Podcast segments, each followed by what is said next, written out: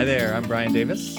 And I'm Jay Kannaiyan. Welcome to the Heart of Matter, a series in which we talk to and share conversations with inspiring and interesting people and dive into the core issues and motivations behind their work, their worldview, and their lives. Um, today, we welcome Brian Robertson, uh, the founder of Holacracy, a social technology of corporate governance. Um, Brian has written a great deal and has several public talks, and I encourage listeners to dive in and learn more about Brian and his work and holacracy as a concept. Welcome, Brian. Thanks for having me. Good to be here. So, uh, obviously, uh, I, am I'm, I'm looking forward to diving into a lot of the kind of meaty topics of what holacracy is and and sort of where it came from. Uh, I'm curious if you could just tell us a little bit more, maybe about um, your sort of setup. What what kind of led you to this space intellectually, and where you know where were you from? Where'd you grow up? Yeah, so I, I was uh, an entrepreneur when this whole thing started for me. I've been an entrepreneur for uh, quite a long time, um, and uh, you know what led me to be an entrepreneur was just I, I was just so fed up working in the kind of uh, corporate bureaucracies that I had seen and and in hindsight, I was actually in some relatively good ones. my heart really goes out to the people that are in the, the more mind numbing ones today. And uh, so I just, I wanted, I wanted to find a better way. Uh, mostly I wanted to just be in my own little bubble and not have to put up with the kind of crap that corporate America puts up with today. Um, and that kind of evolved then to like I, I, just wanted to experiment i wanted to find a better way so i, I turned my uh, software company at the time i was building as about 20 years back um, into a laboratory. And what drove it was just the sense of there's just got to be a better way to do this. And I had no idea what it was, but I wanted to I wanted to find something, you know, some way to enable more people to have more voice, more real power, drive real change, more purpose, more meaning in their work. I mean, I just, there's so many issues I'd, I'd run into. Um, so for me this came uh, my, my whole journey was really started with just building my own thing entrepreneurially. And then i realized i was far more passionate in how we work together than in the actual products and services we were building and providing. Well what um, were the products and services that first company was aimed at? Yeah so the main one was just outsource software development which i, I guess was telling at, at, in the first place right? Like I, my background's in software. I'm, I'm a software engineer from way back and we didn't know what we wanted to build, so we just thought we'd, we'd offer help for other people building their things and start a, a service business. We we dabbled with our own products in there off and on as well, but just none of the the products we built, none of the none of it was where my passion was. My passion was always in the meta of how we work together. Mm-hmm. Um, and that's really the, that was the strength we did uh, software company for those familiar with that we were doing agile methods in an outsourced basis way before that was normal. Um, we were one of the only software firms in the world at that time doing agile methods for outsourced development. Um, was that based off of mean, exposure to those, or was that, that that kind of organically emerge? I guess um, was it intentional to embrace those methods, or was it kind oh, of yeah. what you stumbled upon? Yeah, I, I, was kind of early in that movement. Um, one of the the very very beginning uh, early adopters of, of agile methods, and then I knew many of the people behind the methods, and um, it just made so much intuitive sense to me and and and actually a lot of holacracy then grew out of how do i take these these principles that are working so well and so differently for building software and take them to everything about how i build a company? Um, so that was kind of one of the founding questions that led to what's now holacracy Gotcha.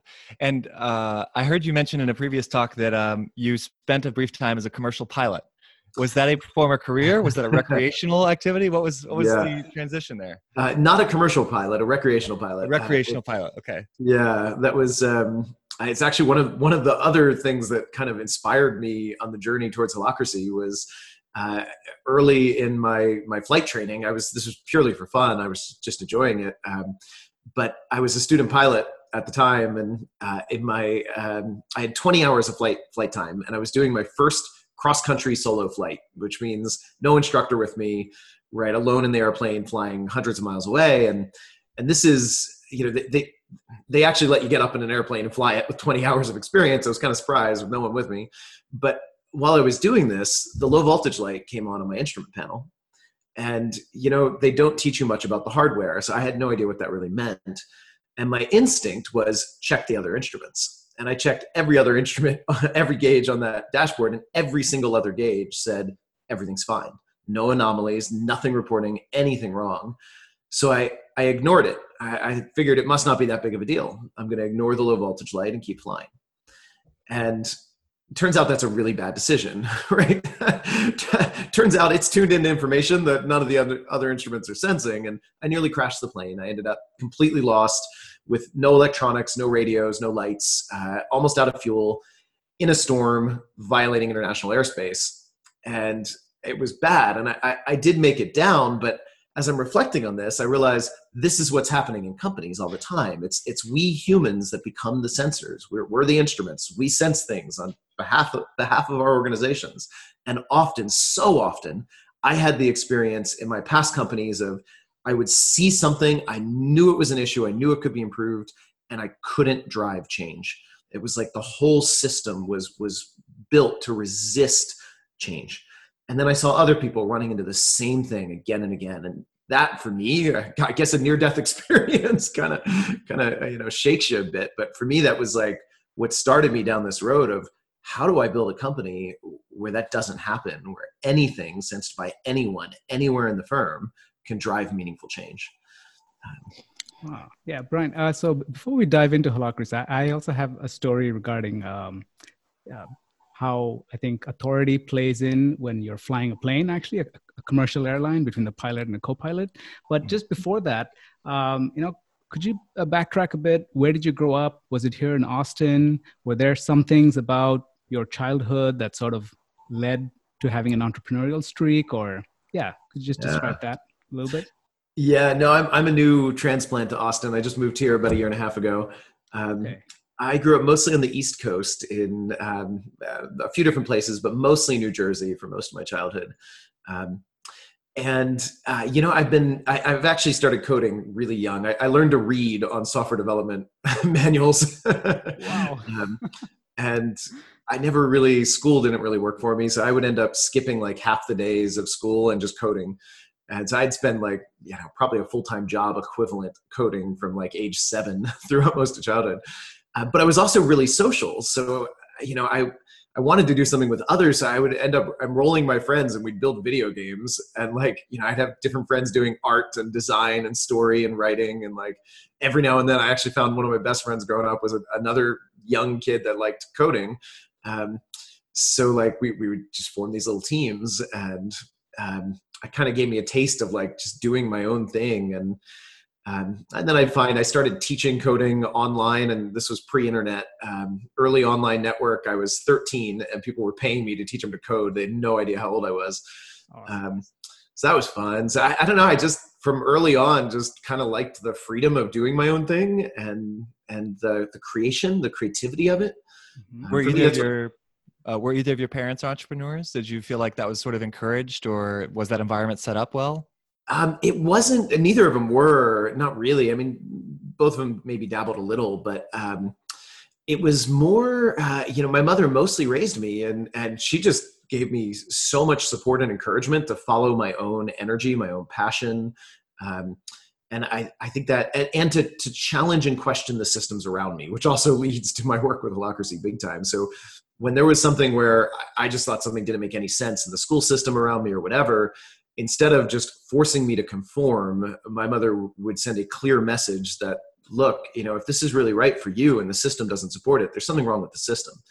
And and I, there was enough of supporting my own development, you know, through that that uh, gave me a confidence to question the systems around me and to challenge the authority structures around me. And um, and I think that weaved right into my work with holacracy later.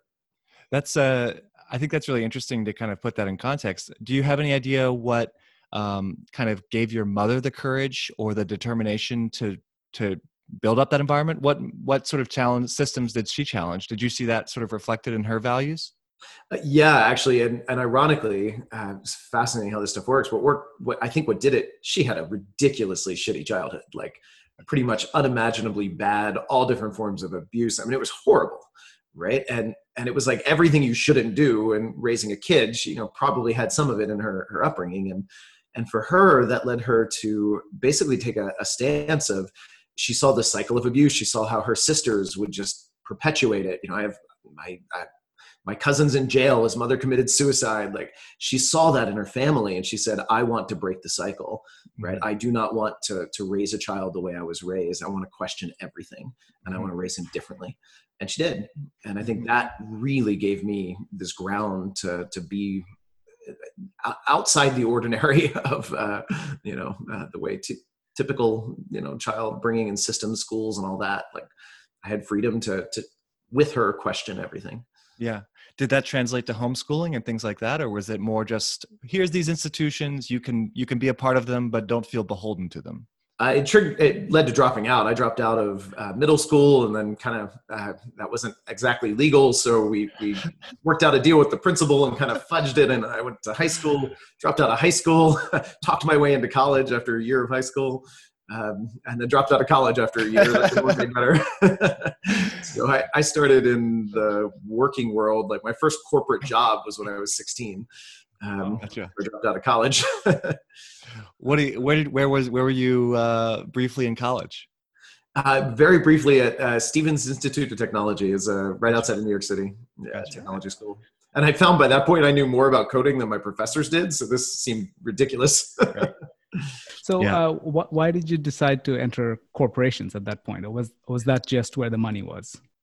Um, it was really not even thinking about money per se. I, I, was just looking for fun things to create and build. And for me, the coding was always a creative endeavor. It was, I, I wasn't your stereotypical like math science kid. I mean, I, am relatively smart, but for me, it was it was the creativity of it. I wanted to to build something. So. Um, I for a while I, I actually taught college after I dropped out. that was interesting. A little one year trade school when I was uh, 16 or 17 or something. Um, and then uh, I found a job at an aerospace company, uh, which was building real time 3D simulation software, which at that point in time, real time 3D was not like something that was very done. And, um, and it was, it was used to explore space. I was involved leading the architecture of a software tool that was used to fly satellites to Mars and like really cool stuff. So for me, it was, that was the draw. I wanted to, I wanted to create, I wanted to build, um, and that's why eventually I found it was just so surprising. At, at, first, I thought it would be the technical obstacles that would stop the creativity in the building, and it wasn't. It was the human systems around me that was mm. reliably the, the bigger obstacle than anything in the software architecture. One more vignette I'd love to pull from you before we move on. Uh, what's a game that you and your friends built way back when? Oh man, uh, we we so my my favorite uh, projects were we built a couple of real time strategy games back in the like very beginning before real time strategy was really even a category. Um, and uh, yeah, it was. I think we played the original Dune, uh, which old game, and that just totally inspired us. So we started looking at how do we do multiplayer ones, and again, pre-internet, so they were dial-up based um, uh, multiplayer real-time strategy games that we were building. And Very cool. yeah. Interesting. Yeah we can uh you know you can find it on steam yeah nothing that actually made it to commercial release at the time but we built some really cool demos. Very cool brian so can i ask you i mean uh, one word that stood out for me um, from seeing your other talks or discussions was this word of uh, or this term of social technology yeah. could you sort of define that and what that means to holacracy or even things beyond holacracy?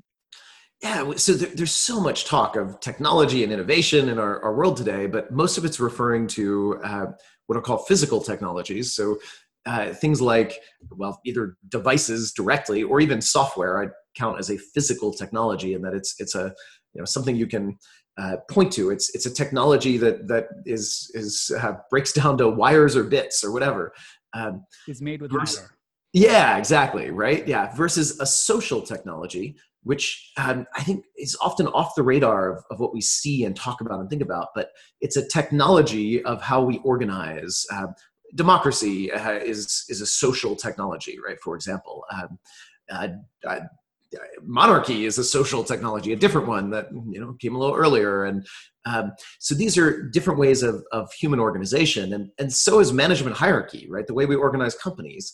We often think of it as a given like there's no other way but it's not. It's a technology choice. It's a it's an operating system or a platform that everything else gets built on top of. And um, i think at this point there's so much awareness in our world of the importance of technology innovation in the physical technologies but there's so little in the social technologies. And I actually think right now, so many of the, the huge gains that we're going to see um, that are available to us in our organizations are not physical technologies alone. Uh, they go hand in hand. New physical technologies enable different social technology, right? We can do more in a world with the internet in our social technologies than we possibly could before.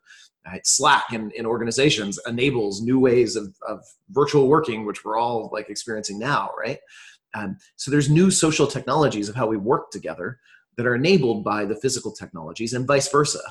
Um, but I, I, really think the social technology gets so underlooked. So I, I, tend to focus a lot on that, and that's what my work's all about as well. Perhaps we could just think of the kind of coevolution of the literal assembly line, the, the hardware of the assembly line, and then the people that specialize in a skill set, and like I guess how that management hierarchy kind of reflects that. Yeah. Um, it uh, seems that they kind of need to go in lockstep in some ways. Um, there has to be kind of innovation on both. Yeah, I mean, if you look at kind of modern management, uh, uh, it's mostly in the form we're still practicing. It really emerged with the telegraph, and it was the invention of the telegraph itself, which suddenly shortened distances. Before the telegraph, you couldn't coordinate at scale as a single entity. You kind of had to run things as really decentralized entities. But then the telegraph enabled a completely different way of communicating right which then enabled different organization forms. So we had the railroads that were suddenly trying to do this massive coordination across great geographic distances. And the telegraph actually enabled a different type of coordination and that led to what is now kind of the modern mainstream way of management. And unfortunately i'd say has stayed the modern mainstream way right? We're, we're using the same social technology to manage companies that we did when the telegraph was an exciting new invention right? And the world has evolved a lot since then and I think there's where we have a lot of opportunity to evolve the, the social technology of how we organize as well. Um, we haven't yet seen major leaps in innovations at a fundamental level in management since the invention of the internet. And I, do think that changed everything. And so, what what are those? So let's go ahead and define those terms as far as what um, what's the pivot, what's the mutation that uh, sort of holacracy is. Um, what is holacracy If we're going to define it and as an evolution of that management uh, system. Yeah, it's basically a different way of achieving some of the same goals as a management hierarchy. It's a different framework.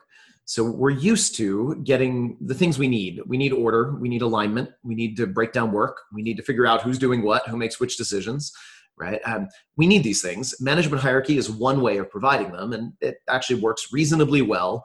It has worked reasonably well until complexity hits a certain point. Management hierarchy starts really failing once complexity goes goes up past some some threshold. Holacracy is an alternate framework, but it achieves the same thing, right? It still gets you order, structure, alignment, work breakdown, um, all the things you need for management hierarchy. Holacracy provides the same outputs, but the way of getting there is radically different. It does not use a hierarchy, a command hierarchy of managers or people who can tell others what to do. Right? It doesn't break work down through a command hierarchy.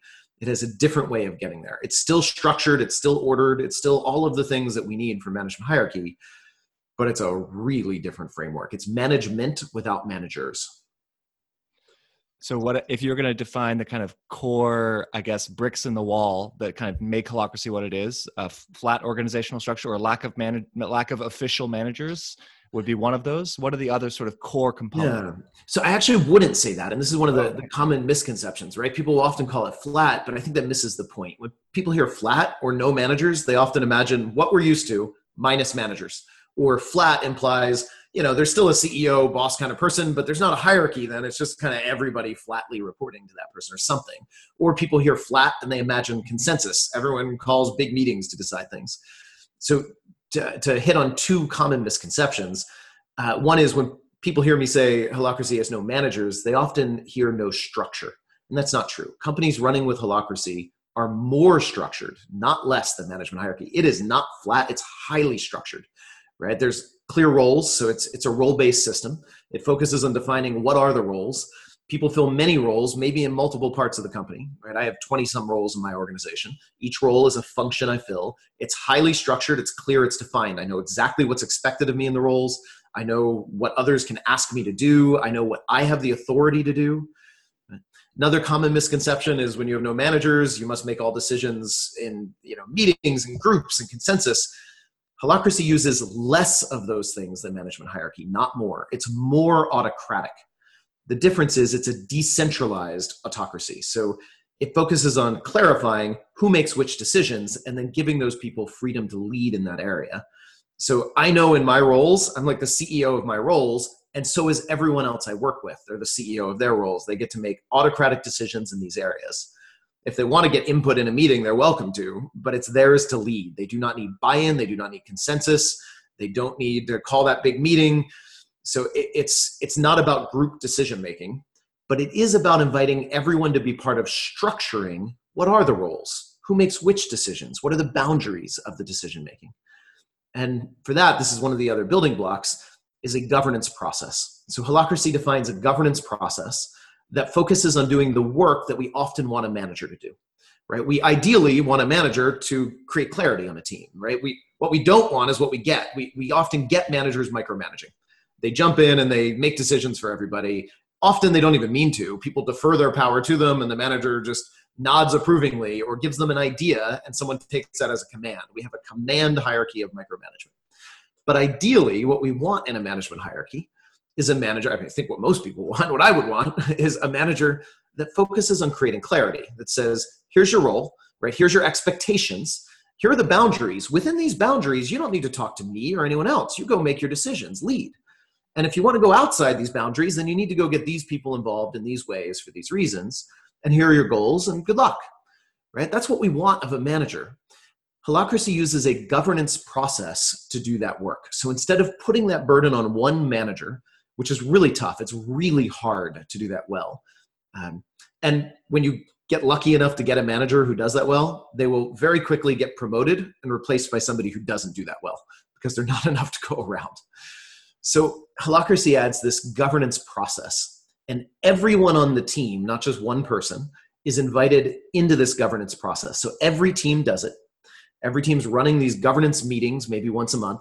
And you can also do it asynchronously, and um, there's ways to do that too. But with the meeting process, about once a month, everyone gathers and anyone can propose changing any of the roles on the team, any of the processes on the team, or any of the policies for that team's work. Right? Uh, they can create new roles, combine roles, split split roles, add expectations on roles, right? So this is how we get alignment. This is what a manager ideally does. But now it's everyone involved in it, not just one person.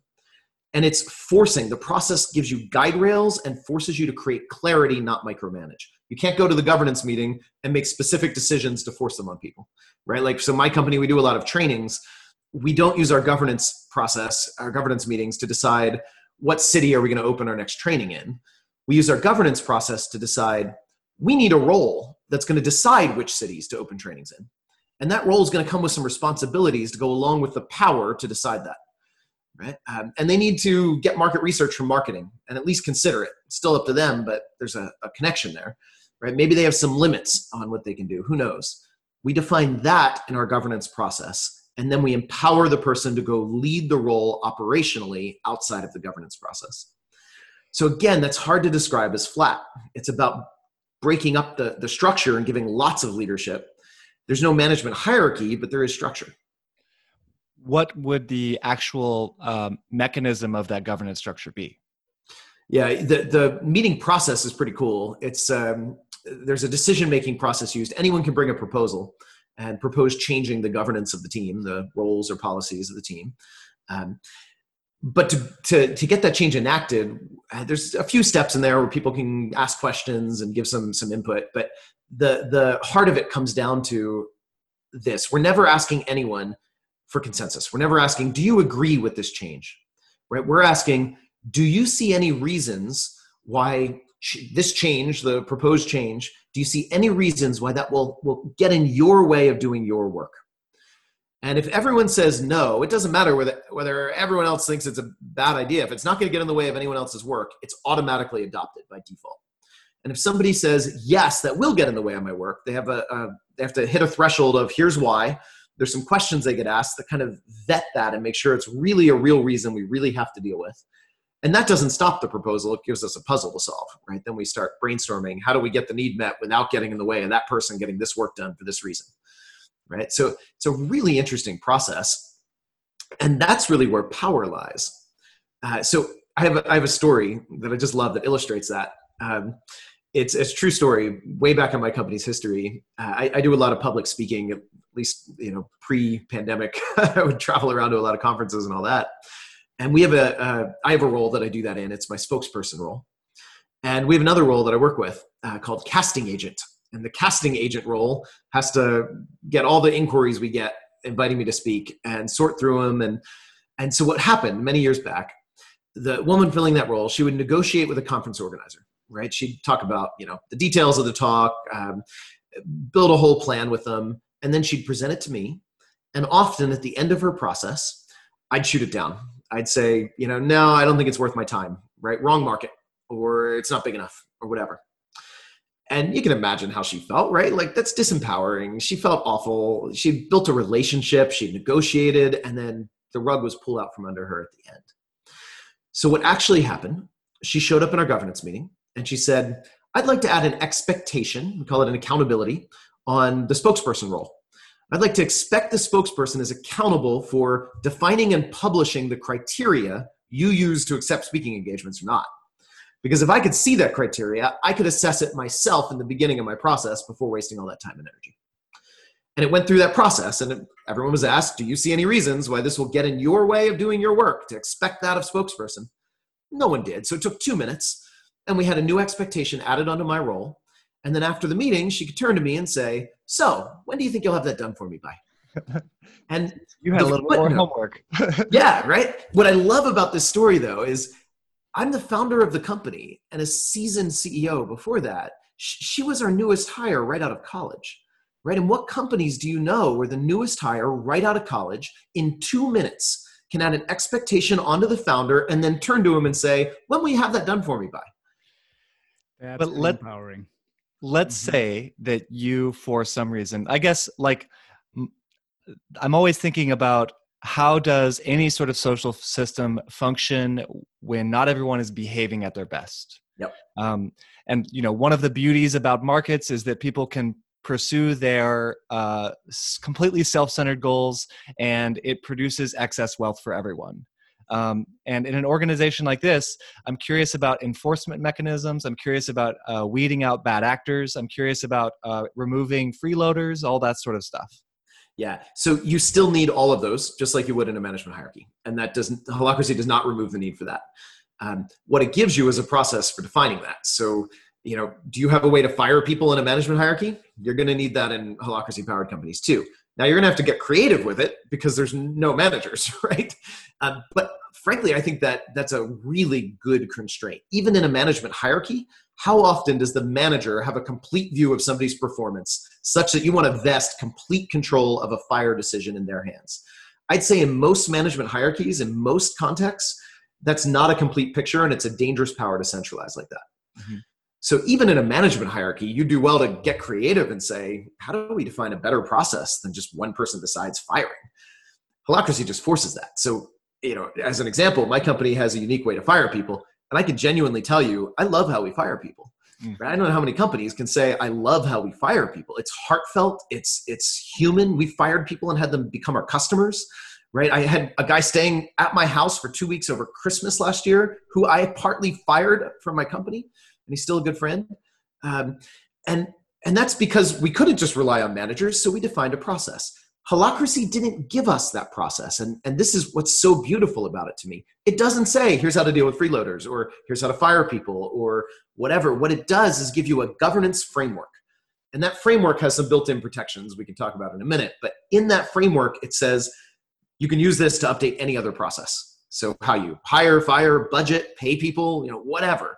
Any other process can be changed in most companies, however you fire people, you're kind of stuck with it. And it's really hard to learn and iterate and improve that process. Companies running with holacracy, they may start with the same way of firing someone that a management hierarchy does, but which we did, you know, 10 years ago, we fired our first person and it sucked. I mean, it was, it was awful. It was, it felt terrible and it had all sorts of cultural impact. So someone showed up in a governance meeting and said, that sucked. I'm going to propose a change to our firing process right? Here's the specific thing that happened, and this change would help. And the next time we had to fire someone, it sucked a little less. and then the next time a little less. And that cycle continued for years as we iterated on our firing process. Until now, it's really reliable. We fire people faster than most companies do, and yet more humanely, I'd say, as well. Right. Uh, and with more heads in the game, more perspectives. Um, so, and that's not because Holacracy gave us the one right way to fire people. It's because it let us experiment and adapt and evolve. You know? It's, uh, I think you've used in a previous talk the word constitution to kind of define the basic core rule set, and it seems like that's sort of essentially what what the core product is is a, a constitution by which decisions are made. Yep, exactly. Uh, Holacracy is it's an open source constitution document that's used by there's more than a thousand companies now running with that constitution, and it's what gives you the the kind of shift of power. The CEO signs the constitution to adopt it and says, I'm no longer a king above the law. We now have a rule of law, right? This is the ultimate governing paradigm. It holds power. And all that Constitution defines is the governance process and what you create, the language of roles and you know what that means, what a role definition is, the power given to a role. It's not telling you which roles you should have. It's not telling you how you should hire, fire, budget, or anything else. It's giving you the meta framework, the replacement for management hierarchy and it's having that written constitution that lets you do this like formal shift of power here are the rules of the game like any sport right? You don't just get on a field and like you know the strongest person just dictates the rules to the rest right? You don't use social pressure to get the rules. You have a rule book right? You go play soccer there's uh, rules. You, you don't need to if you if you ever look at the rule book of soccer it's 144 pages the official fifa manual right? You'd probably read it and if you had never seen soccer say that looks like a bureaucratic sport but it's not. It's it's giving you a framework within which people can self-organize and adapt and just play a game similar with holacracy um, reminds me a little bit uh, and sorry I'll let you, I'll let you chime in just a second jay because i know you've got a question um, uh, there's a phrase that i read which was uh, don't scar on the first cut um, and it was um, it was referring to how companies adopt policies based off of mishaps. So the idea of basically company policy responses become um, responses to their missteps. Um, and and over time, large companies, and I can say this working at a very large company now, um, incredible amounts of scar tissue, uh, incredible amounts of bureaucratic processes that have been added on to deal with um, lawsuits and all these other things that have accumulated over time. Some of these things are internal decisions that companies kind of i guess the culture sort of shoves them into and they don't interrupt it and they potentially could but some of these are imposed outside. Some of these are, are from outside. Some of these are imposed by legal institutions by governments uh, by uh, the realities of the world we live in. Um, like if let's let's think of an example of a of a financial company in which um, trading uh, puts the company at risk. Insider trading or or or um, potentially taking risks with capital that belongs to the company puts the whole company at risk. So an individual employee therefore um, having that much autonomy and that lack of oversight might significantly uh, put at risk the whole company at large. For situations like that um, it seems like this sort of really distributed power structure might be vulnerable but i'm curious what you think yeah, there are actually a whole lot of uh, either regulated entities uh, or even government agencies. There are multiple government agencies now running with Holacracy. Um, and uh, it's it's at first, you know, again, the myth of unstructured. Uh, people have a hard time imagining how it can work when you have these external constraints that you have to honor. But the reality is, Holacracy is more structured. The structure is just more agile at the same time.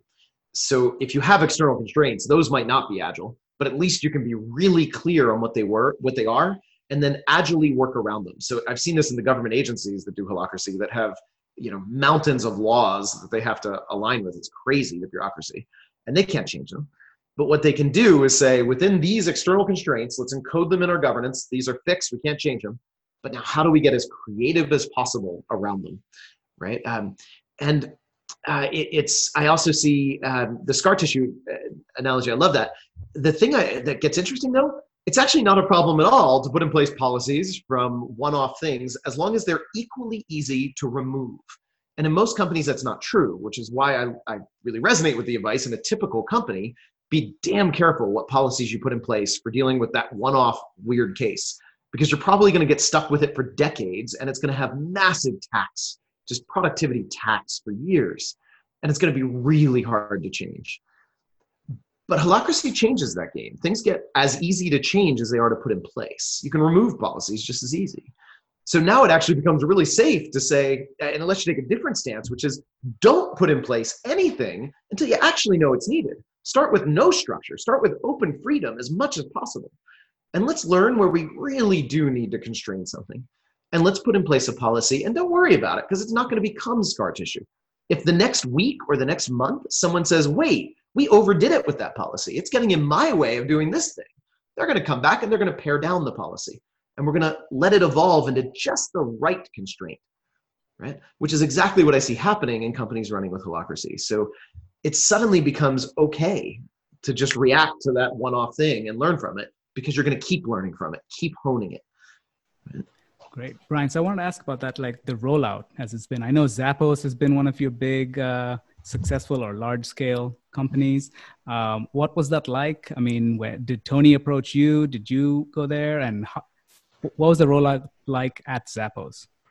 Yeah, I actually ran into Tony at a conference we were both speaking at. Um, and I didn't even know who the guy was. My talk was first, and he got really interested at my talk. He came up afterwards and asked me, you know, a, a ton of questions. Um, and it was largely about like self-organization and would holacracy allow a company to run more like a city? Uh, he shared some research that as cities grow in size uh, they get more innovative. The average innovation per resident goes up as a city grows. But when a company grows the average innovation per employee goes down not up. So he was looking for a way to run zappos more like a city with the benefits that he saw from self-organization and innovation and markets and all that stuff internally in the company. And so he, came up and asked me all these questions. I had no idea who the guy was. Um, Tony, if you've ever seen him, he's pretty much wears the same T-shirt, and um, and uh, he does not look like your stereotypical CEO. Let's just say that. So I don't know who this guy is, but I, I answered his questions. He was really interested, and uh, and then later he got on stage and gave his talk about this like amazing work he's doing, and I was like, oh wow, he's doing some really cool stuff. So I came up to him afterwards. We chatted, and uh, he just said, "This is really cool. Come out and talk to my team about it." And so I did, and kind of one thing led to another. The rollout is another. That's a challenge. That's a 1,500 employee, 1,600 employee organization. Uh, this is a massive change. This is changing the way people, you know, lead, structure, follow, uh, relate to power. Ultimately, like this takes deep habit change. Um, it's sometimes changing people's identity. You know, a lot of people get identified they get their self-esteem from being a manager and having this many reports and status and ego and so this is undermining so much of, of the, the framework that people are used to and replacing it but the, the shift is huge so rollout is we learned a lot in that one. We're learning in every one of them now. There's and there's not just us there's a whole team of, of holacracy coaches uh, around the world now doing this work. And we have an annual conference where we all come together and learn. And there's just tons of learning about how to support this level of massive behavior change uh, in an organization. was there a lot of attrition? Did people not like that new system at zappos? And did people leave because of that? Or yeah, that gets misreported all the time. Um, it's uh, the, it's been funny watching the way the press works in this, which is why I love doing podcasts and really hate Gives doing you a chance to clear media. it yeah. Mm-hmm. Um, but uh, yeah, it's so what Zappos did actually I thought was pretty cool. They offered everyone upfront. They know in any change, there's been studies on this, in any massive change effort, you're going to lose a percentage of people, right?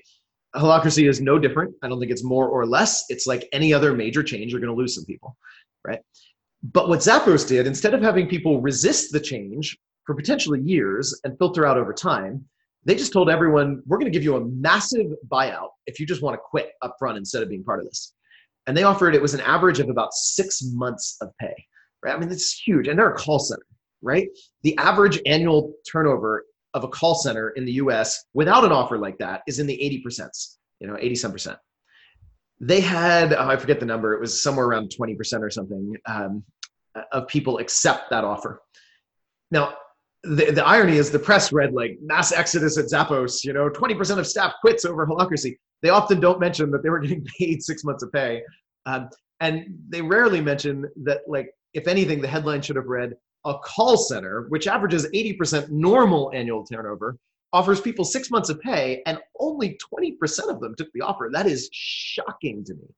I'm shocked they didn't have more, right? Um, and I think that says a lot, not about Holacracy, but about Zappos. Before they entered this, they had a really strong culture, they had a clear mission, they were a strong business going into this, right? Um, and so they had a lot of people that were happy to turn down a huge offer to stick around and be part of what really you could call an experiment. Uh, Holacracy had been around for a while before that, but never been deployed at that scale. Yeah. Is that still the largest scale at which it's been deployed? No, I think they were beat uh, uh, recently by a Russian bank, uh, which is slightly larger. Um, they're, they're new; they're still on the journey. We'll see how they do. But um, and then there's been several others now that are around that size, plus or minus um, a couple others anyway. Um, and there's also been much larger companies that have adopted just at a department level, so smaller adoption, but in a larger business. Yeah. So do you think, do you dream of like trying to transform a hundred thousand person company into Holacracy? Oh man, that sounds like a nightmare. I wouldn't say no okay. uh, to the, the, opportunity, but I wouldn't say I dream of that. okay. Um, you know what I dream of with this is it's finding the founders or CEOs that really get it. Those are the ones to me. Like I had I had one come to me. He was a founder. He had been building his company for like seven years. And he said, before Holacracy, I haven't taken a vacation with my family in seven years. And after this, I actually had the confidence that I took a two week off the grid vacation with no cell phone access. And and he was you could just hear it in his voice. It was liberating, right? And and he got it. And it was helping him have the company he'd always dreamed of, right? It, mm-hmm the people I dream of supporting are the ones that have a vision. They, they already have a different value system, different vision. They're looking for a way to, to be an environment that deeply empowers people, that is purpose oriented, that is meaningful, that like they're trying to change the game already. And maybe they're frustrated because they don't quite know how to. And Holacracy gives them a tool to do the thing they want to do anyway those are the people I dream about working with. I don't care whether they're 10 people companies or a thousand people, you know, it's, it's really about the leader. Well, it's also and, true that if the CEO has um, bought into the vision, it's much more likely that it can, it can actually roll out in their organization. Oh yeah. It's so hard. We've seen adoption succeed in, in departments, but it's, it's harder. And even then you need at least a department head who is really, yeah. really bought in and on board. Um, you need that, yeah, to make the change an opportunity to i think uh, when i first talked to you uh, uh, last year at some point i i heard the word holacracy and the first company that came to my mind was valve and you corrected me that that is in fact is not holacracy so uh, to get it on the record um, because i think valve is closely associated with this uh, what exactly is the story there yeah, Valve has absolutely nothing to do with holacracy. It is a symptom of bad reporting, which, um, again, uh, everything I've seen in the press is it's pretty wild uh, just just how misinformed it often is. Uh, that was one of them. It's been reported and then once it's reported once other press will start citing it as their source and it, it spreads like a virus.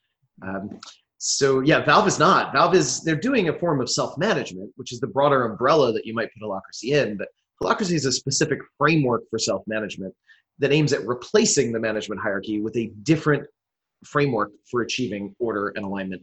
Valve is more just throw out management hierarchy and let politics and uh, run. so there's some.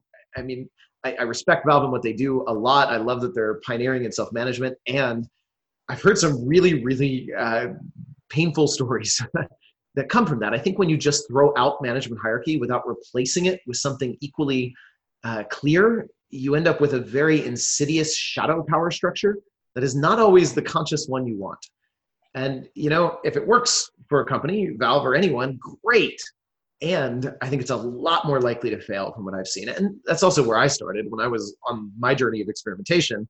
One of the first things I did was just try throwing out the existing structure. And I learned very quickly that didn't create the kind of environment that I wanted. Um, I needed to replace it with something. And so, is it safe to say you're not an anarchist? it depends how you define that word. Um, uh, actually, if you look at the Greek root of the word, then I'm absolutely an anarchist. Uh, but the Greek root, people think it means you know chaos and disorder, and it doesn't the word comes from an, meaning without, plus archon uh, or archos, meaning rulers. It's not without rules, it's without rulers. So you could even call holacracy a rule system, a rule set for anarchy, right? In other words, rules but not rulers.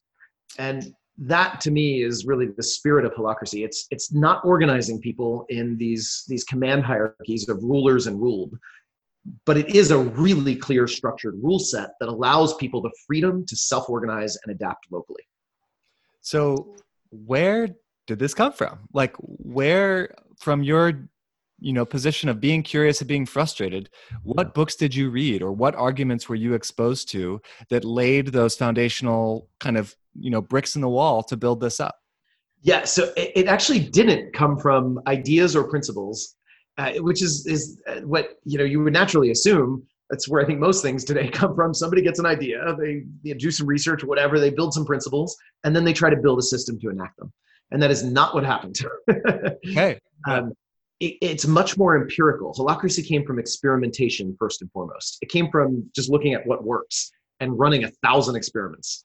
Um, keeping what works, changing what what doesn't. It, ironically, that's the same thing Holacracy does inside of a company, right? It, it lets the company just experiment. Like I, my example with our firing process, where we just kept experimenting and try things, kept what works, change what didn't. That's where Holacracy came from. It was, you know, I read any random book that had some process on, you know, better meeting processes. Well, let's try that. Or here, here's a way to clarify who does what. Let's try that. Um, so we need something for this. Let's try something. Often the things we tried first were terrible ideas. The ones that came from my principles are mostly the ones that ended up on the cutting room floor, right? The ones that were like, I've got a good idea. I have a principle. Let me enact it. More often than not, failed. Um, but we learned from those failures and we tried something different and we kept iterating. So holacracy came from just empirical, experimental, what works. And in many ways, it's counterintuitive um, because of that. It's not the system I would have designed if I had gone out and said, let me, you know, envision what I think should happen based on all the principles I have of management and apply it.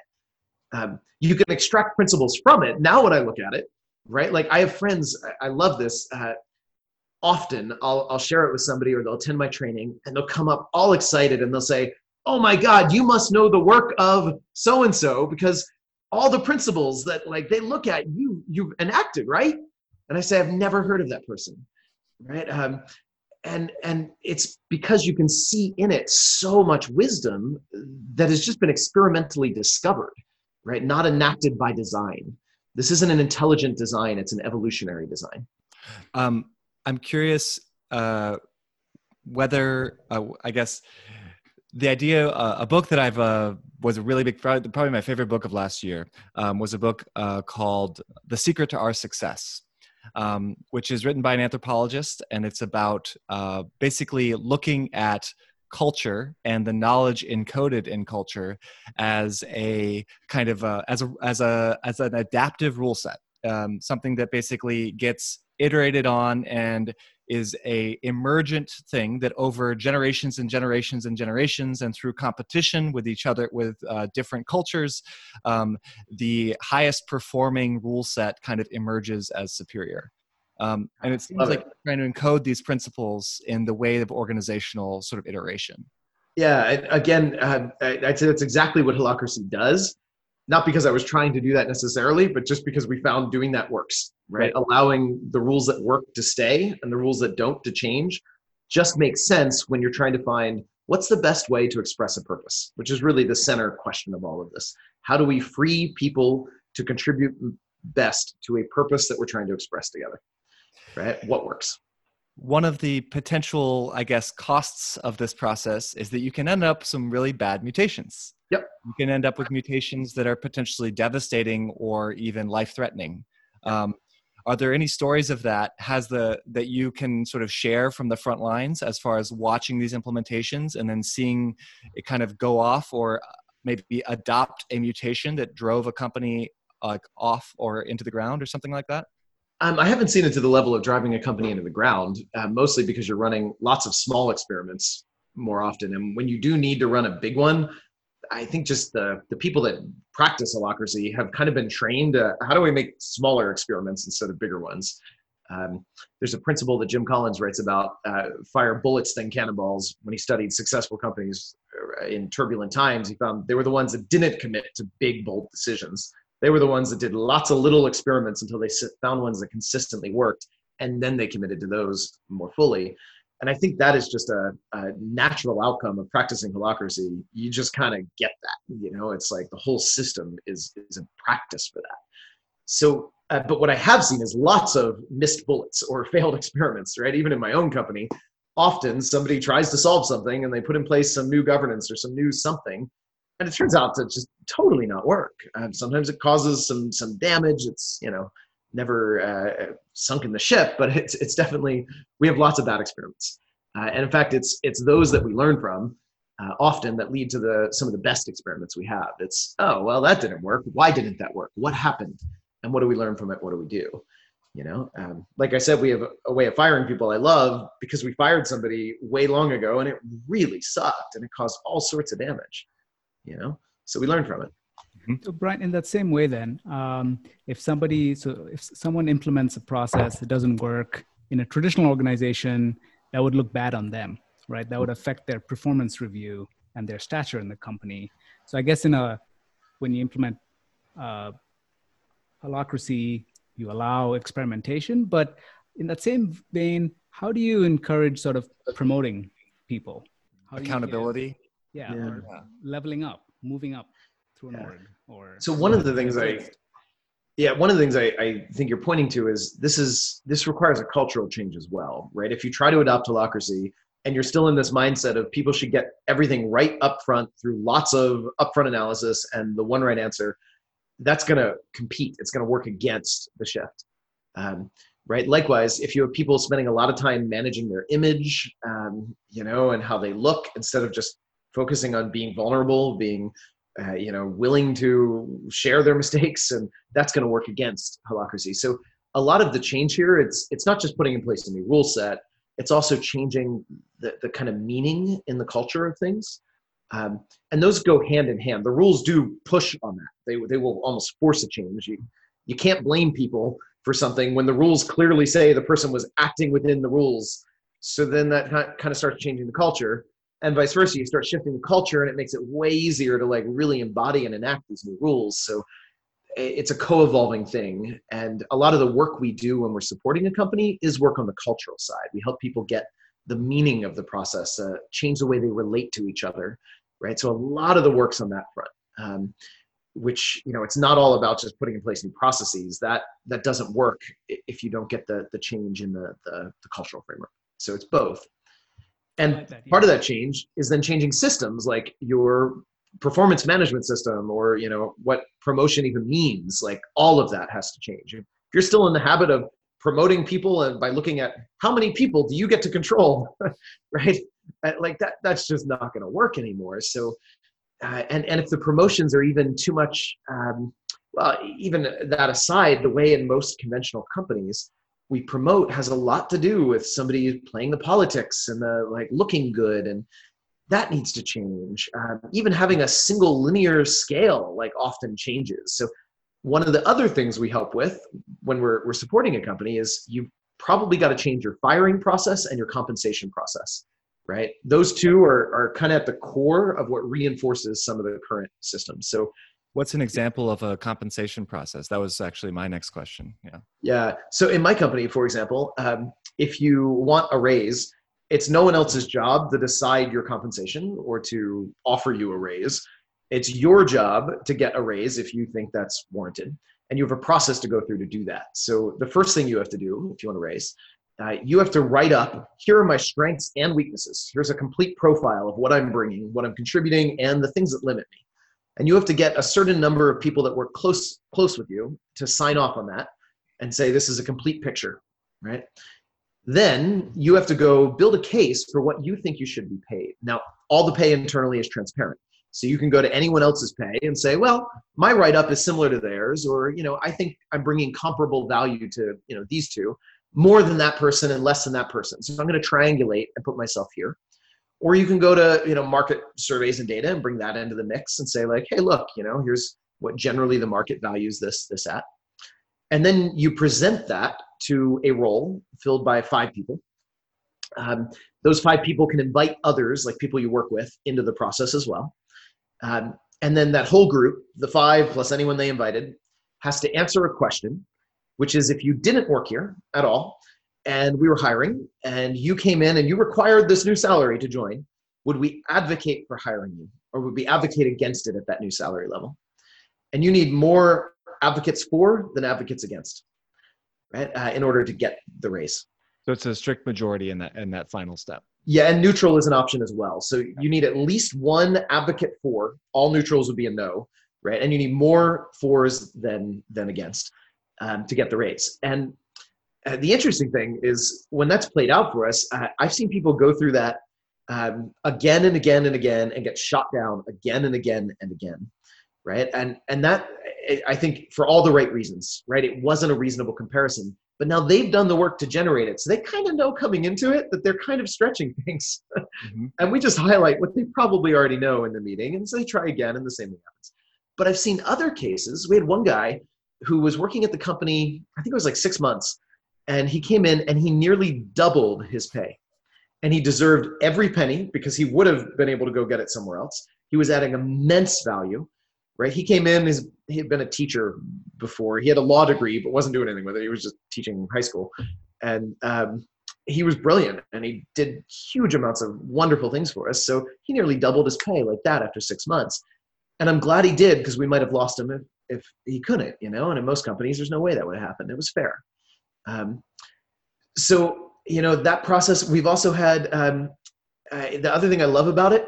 It's empowering, right? It's up to you to drive your compensation. No one else is going to be telling you what they think you should get paid. No one else is going to be, you know, in charge of of parenting you like a manager would to a subordinate and you know telling you you've been a good kid. I'm going to give you a, a reward. You know, changes the entire dynamic when you're driving it. Um, as far as, um, so for instance, working at a large company, um, there's let's say I have somebody that's coming in for a similar role as me. They're not repla- they're not replacing me, but uh, they're my peer, um, and I discover that they're making a third more than me. Um, my um, there's sort of a few things that I can think that can go through my brain. One is, of course, jealousy like I'll I'll experience envy. That's going to be one of the first things that I experience. Uh, another might be this person then becomes a reference point because then I can say, hey, look, this person made it in with this. I now can use that as a reference point to to justify my own sort of increases. A third uh, might be that like I uh, now basically just have a uh, I guess a, just a, I guess perhaps a reiteration of, of the second. It's just I have a, like a broader sort of notion of of of where's being of what's being paid. I also have no insight into the uh, costs of this person from the company's perspective. I don't actually know how much value this person is directly generating to the company because I'm not in finance, and I, it's oftentimes intellectual work is very hard to quantify. Um, so, like from the perspective of having that other reference point, it's actually to my advantage to just forever to offer the highest pay possible to everyone that's coming in because they drive up my comparative. Um, so how do you pre- how would you prevent something like that from happening when people that are not owners of the company may not care about the profitability as long as the company's still around, or maybe they don't even have insight into the profitability? So the five people I mentioned in that role for deciding the comp, the core five there, are also the same five that do hiring. And that's a role, but to opt into that role, you have to have made an investment in the company.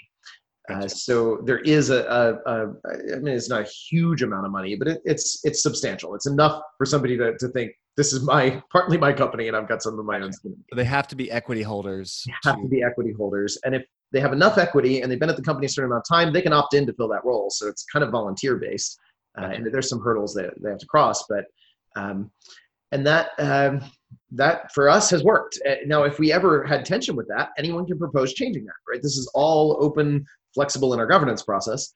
But we've never had tension with that. I've never noticed anything like that happening. I've never had any tension myself with that. Great. And sort of extending on that, have you um, are you familiar with uh, what they call decentralized autonomous organizations? DAOs, yeah. DAOs? Yes. Yep. So has the crypto community reached out to you and embraced Holacracy or what's Yes, I'm actually fairly involved in the crypto community. I was a really early uh, crypto um, uh, advocate and investor and all that. Uh, and um, it's interesting. There's a lot less. I would love to see a lot more crypto companies doing holacracy. It seems to me like a natural fit, Mm-hmm. um, and there are there are some, um, but uh, not as much as I'd like. Uh, which is kind of ironic. I actually have a blog post specifically about this, where I'm kind of calling out like kind of ironic that companies are out there promoting, you know, the the power of decentralized um, systems in the world, and they're running the business in this complete centralized command and control hierarchy. And I think sometimes it's because they just don't know uh, that there's an alternative. Another common thing, a lot of these companies are in the like venture funded, fast growth, build, grow, and sell mode. And it's hard to do a massive change to your operating framework when you're just looking at like how fast can I grow, scale, get money in, and exit. Um, holacracy is much better suited for people taking a longer term time horizon view. Mhm. Um, so some of it may just be practical uh, in that way. It's it's a hard change, and if you're going to build, grow, and exit in two to three years, right, or that's your goal, why why take on a, a massive multi-year, you know, huge change like that? so uh, talking sort of about decentralized decision making um, the the power of i guess I'm, I'm curious how this relates to your political views how this relates or or perhaps what your experiences are um, with adoptions in other countries where the culture itself might be more sort of grab and control centralized power. You mentioned you're working with russian companies. Russia as a political entity is not known for you know uh, uh, you know autonomous power or divisions of division of power. So i'm I'm curious whether you've seen um, cultural boundaries that reflect national boundaries and, and the, the ability to adopt this framework. Yeah, so um, it's it's pretty widely spread. Uh, there's interest in all over the world, all different cultures. Each one has its own unique challenges to the adoption journey, and and where the culture kind of makes it easy and where it makes it hard. And so that's different in different countries. But um, I haven't seen any like general universal bias I can say of these work better than those or whatever. It seems to be pretty universal. Um, uh, I have. Uh, it's it's interesting. Even I've seen multiple government agencies now adopting holacracy, including in some you know pretty. Those are often bureaucratic systems to say the least. Could Um, you say at what level? Is it's not at uh, department level or? uh, yeah, no, entire agencies. Um, we've also seen department level in a couple of agencies, Oh. but we've now seen multiple entire agencies, including I can't name the agency yet, but in a uh, basically the top single top government agency of an entire federal government of a sovereign nation, um, which is pretty cool, right? Like you're seeing that level of innovation. Um, and I find it like almost ironic in some ways because you know this is a- shift to a radically different way of achieving order than we see our nation states applying. And um, you mentioned you know politics, and people often ask me about my politics. It's really hard. It's it's kind of like I, I feel like my answer to that is kind of like when people ask me about my management style. And it's like, well, you're asking me about my management style, but I, I, I work on systems that kind of say, how can we just change the system in a way that we don't need to debate on the best management style? We can just get, you know, a, a system that performs better without the need for the same kind of centralized top-down management. And uh, politics, the same. My open question is, how can we get more self-organization in society? How can we not debate about the right top-down centralized government control to apply or not? How can we define systems that allow more self-organization or more distributed control throughout the system, right? Um, and and I, I don't pretend to have answers to that. I just find that I'm I'm less interested in playing within the current paradigm and more interested in how do we question the paradigm itself, right? And and that applies to anything, whether we're talking about how we manage companies or how we manage uh, countries, you know. So can I ask you, do you think libertarians sort of latch on to this idea? Um, so I, it's fascinating. I see it across the political spectrum. I, there are a lot of libertarians that definitely latch onto this. Um, there's a lot of anarchists that latch onto this. Um, and then I have tons of friends on the left who are like, yes, this gives so much more empowerment to workers and voice and better conditions, and they love it. And each side seems to think this is like the way of taking their values and bringing them into to the corporate world. And, and I think they're all right because I don't think those values, left and right and whatever else, are fundamentally conflicting, right? In the right paradigm, in the right system. I think they all have a place. And I think holacracy kind of does tackle things from just a higher order and it makes room for all of these to coexist. And so, yeah, it's kind of a mirror. You can look in it And whatever it is you value, you're probably going to see it enacted by holacracy, maybe more than you thought possible before, but it's going to come at a cost, which is you must be equally prepared to embrace its opposite. Because whatever it is that you reject, that you demonize, that you think is bad, holacracy probably embraces that too.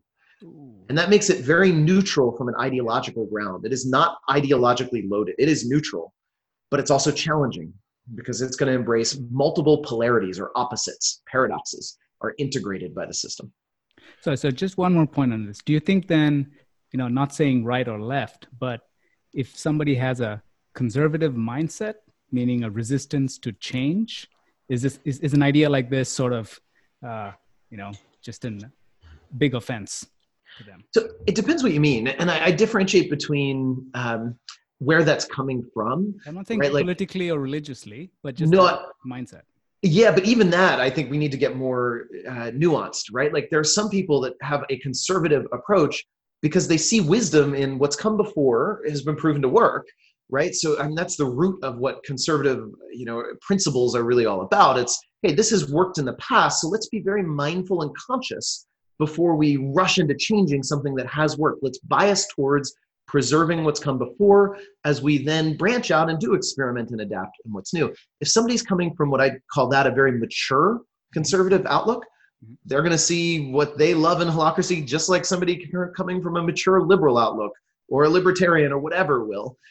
But if they're coming from an, a less mature, which I think on the, the conservative side is more just like change is scary. I can't envision the future you know change is scary. I don't want that. Um, or like nope there's one right way. I was raised with this. This is the way right? If somebody's coming from that kind of immature grounding then holacracy will challenge them a lot. And that's true as much on the liberal side too or anywhere else. Um, holacracy is very type neutral. Whatever someone values in, in terms of like different types of people it's going to embrace it all. But it is there's a developmental thing in there. If somebody is more um, or less mature, less open, less you know resilient, able to take on new things, it's going to challenge them a lot. And those are the ones that we often will see dropping out and leaving when companies adopt this. It's the people that have no interest in learning new ways and they're stuck in they know the right way to lead and now sometimes it it it changes that it's not they don't always leave so i've seen people in that state have massive breakthroughs and make huge leaps in their development. Um, Yeah, that's kind of a- a, a oh go ahead. Yeah uh, a, a pivot from that but you know we are currently all experiencing um, the conditions that are kind of a mixed result between centralized answers to things and local resistance or local attempts to sort of um, you know come up with local solutions. Um, i know that you've been an advocate for decentralized solutions to to the coronavirus pandemic um, I think that some of those arguments are really interesting. Um, what do you think about when you look at the data of uh, death rates and infection rates and things like that to the extent that it's accurate it does seem to indicate that the countries that have responded in a more centralized fashion more aggressively more quickly have tended to contain it to a much higher extent than the ones that have a much more distributed uh, process so i guess i'm i'm wondering can a dis- can such a distributed system um, respond to core in, in a coordinated fashion um, well when there really is an emergency and do, does does this how does your views on holacracy pertain to that in the Like- politics when there's an attack to the Yeah. core Yeah. Yeah, totally. Um, so, okay, there's a lot in there to unpack. Um, one thing I, I want to say, uh, I've, I've definitely seen really good, credible arguments that align with what you're saying of, hey, the countries that have taken a more, you know, centralized, like, we are doing this, we are mandating it across the board. Um, I've seen data and arguments that seem to indicate that, that that's actually saved more lives.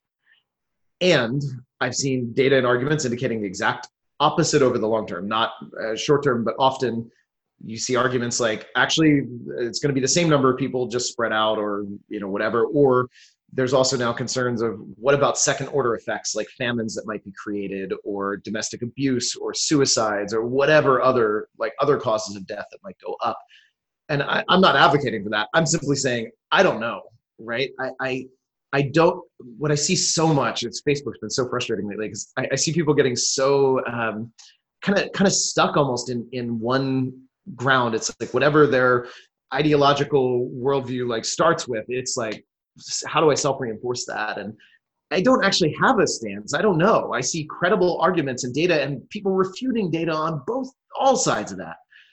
So where I fall back to is um, there's a lot of unknowns here. There's a lot of uncertainty, and the system is massively complex, right? I mean, and I don't just mean we're, we're not just solving for how do we limit deaths from the virus short term. I think that's also something we really have to be careful with, right? Because the right answer for that might have more deaths long term from other effects, or maybe not. We don't know, but we have to broaden that perspective to include something bigger.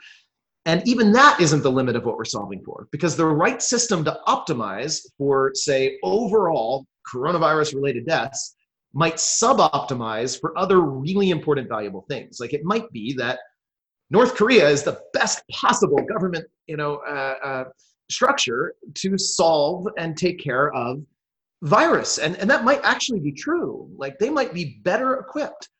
But does that mean that that's the right overall structure to have? Because you don't get to choose and say we're going to have this structure for this virus but a different structure for everything else. They often kind of come together. So I, my first encouragement for people is broaden that perspective. We are solving a much bigger problem than how to limit deaths over the next few months from from covid. We're looking at how to get the right system in place right? That's going to optimize for many variables, not just virus related variables, right? And include second and third order effects of the virus measures as well. Massively complex. I definitely don't have an answer to that. And I think anyone who thinks they do have a clear, definite answer to that is probably self deluded at this point. I think it's too complex to know. Um, so, what do we do in a system where it is too complex to know? Um, not that we can't know anything, we know some things for sure, right?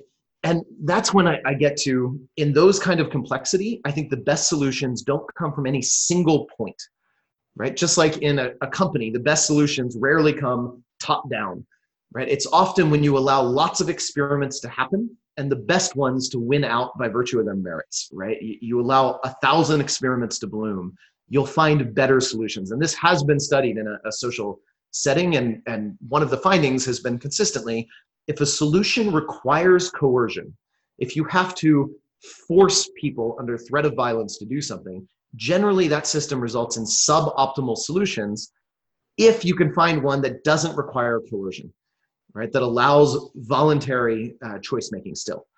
And that's simply because when you allow that, you allow more experiments, you allow people to make arguments. So I love seeing arguments across the board in this. I love seeing people advocating for whatever they think is best and providing their, their data. And I love seeing those arguments winning and spreading, you know? Um, what I don't like is seeing single pointed control because I do think that's going to get suboptimal results in the big picture, even if it works better in the short term. So this this uh, kind of uh, echoes, I think, a much larger question, which kind of uh, goes back to what we were talking about earlier, which is kind of uh, the, in the evolution of cultures and the evolution of cultural values those systems and rules that are more adaptive are the ones that are going to win out. Yes. Um, do you have any concerns at a very broad level um, that some of the things that we uh, hold dear, perhaps like you know things that I view as sort of fundamental American values, fundamental like versions of liberty, the idea of individual liberty and the idea of individual decision making, the idea of the individual as being important. Um, and I think of holacracy as very much an expression of a lot of those values in some ways. Do you f- feel or fear that? in some setting in some sort of permutations that is not the winning rule set that is not the winning decision making dis- uh, pro- uh, process um, I'd say anything that is biased of uh, like towards that against collective like uh, caretaking collectively is definitely not a universal right answer. But that isn't where I'd put holacracy. Okay. Um, I don't think holacracy biases towards individual, you know, liberty or freedom or autonomy over collective responsibility in any way. No more than it does the other way around. It also doesn't bias towards collective, uh, you know, autonomy or, or sorry, collective responsibility over individual autonomy and I, I think the same is true in societies. I don't personally value individual freedom more than I value collective responsibility. I hold both of these as as soon as I feel like I have to choose between them, I'm missing the higher order integration. right? And so my challenge for myself is find a way where these two are not in any way conflicting. And that's not always immediately obvious. Sometimes they really seem at odds, and I just take that as a challenge. Um, holacracy, as far as companies go, uh, I don't see those biases in holacracy, and partly because it's it's it's so adaptive. If the right answer in one context is no, this is such a critical decision, we should have you know 10 people agreeing on it or whatever then you can make governance that says these 10 people need to agree right on the other hand if like no in this crisis the best answer is one person decides for the whole company these things with no double checks you can make governance that says well this one person and these decisions will define all of this right? So it's adaptive that way. Um, in fact if you wanted to you could use holacracy's governance structure to create a role call it manager create another role call it subordinate give the manager role the accountability to boss the subordinate around give the subordinate role an expectation to do whatever the manager says give the manager higher fire compensation privilege over the subordinate. You could define all of that in holacracy and it's perfectly valid holacracy governance right? It would last until someone said huh this isn't working to serve our purpose as well as something else i can envision so i'm going to propose some tweak right? So the thing is holacracy is more meta than that. It's not biasing one way or the other. It's simply letting you evolve and adapt and it's integrating all of these. It's um, and, and that's again what makes it i think so challenging and what makes it so broad. It's why people on the left will absolutely swear by it for their value system and i'll see the exact same on people on the opposite side of the political spectrum it's because it integrates them it's both right it's not one or the other it's the wikipedia of corporate governance cool. everyone, everyone can make an edit, but the uh, there might be mods. You know? Yeah, totally. Yeah, it's integrating all of that, and the governance process itself has protections built in. It's it's the most individual honoring process, but also the most collective alignment process that I've ever seen. Right? It gives people so much freedom to change anything within the most rigid structure imaginable. Right? It's it's weird. It keeps integrating opposites and polarities like that.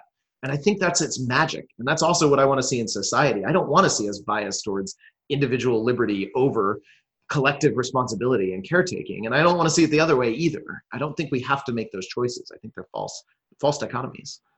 I really like the idea that it is a rigid rule set.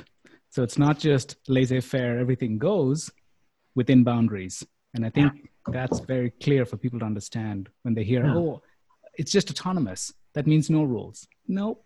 So it's really nice. Beautiful idea. Should we wrap it up, Brian? It's been over like an hour. Let's do it. Yeah.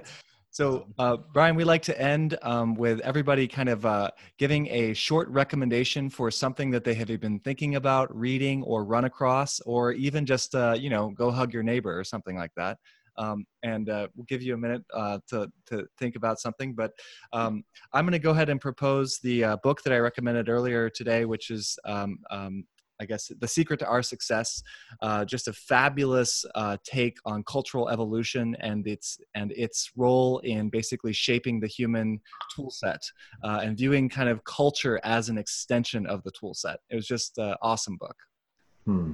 Nice. Um, my recommendation for this week is going to be so I think like the idea of holacracy seems to be so advanced for for an idea for um, for governance. And the other extreme is sort of what happens in a country like India, which is so rigid with its bureaucracy that there's probably going to be no change for maybe centuries, you know, sadly. But, and my wife does a lot of research there. So we've been watching this new show on Amazon Prime called Panchayat, which basically goes down to one village in India where this guy from the city is now the sort of appointed government official and he has to deal with the local politics in the village and his bureaucracy from higher up. And you kind of cringe every time and you're like oh man this is why you know like so many things that help. These are good people. They can't do what they want to do. It's really beautifully done. It's just short half an hour episodes. I'd encourage you to give it a look. It's called panchayat on uh, prime. Cool. Yeah um, i think i'm going to go with uh, a book on um, brian you mentioned the kind of the the uh, something about culture, evolution of culture, and all that. Uh, there's a, a, book called Reinventing Organizations, um, written by Frederic Laloux, uh, which looks at the evolution of organizational um, control systems, paradigms, uh, and the, the whole cultural shifts around them. Um, he does mention holacracy, uh, but it's a much broader framing. It's not about holacracy specifically. Um, and he looks at the evolution of how our forms of organization kind of evolve and get more sophisticated and more capable of dealing with complexity right and he, he kind of studies the history and looks at where we are and then looks at like all these different examples of real organizations that have kind of seemed to have found a paradigm beyond our, our modern uh, and kind of postmodern norms. So I uh, really love that book, Reinventing Organizations by Frederic Laloux. Cool. Thank you so much, Brian, for being a part of the Heart of the Matter. It's been a real pleasure.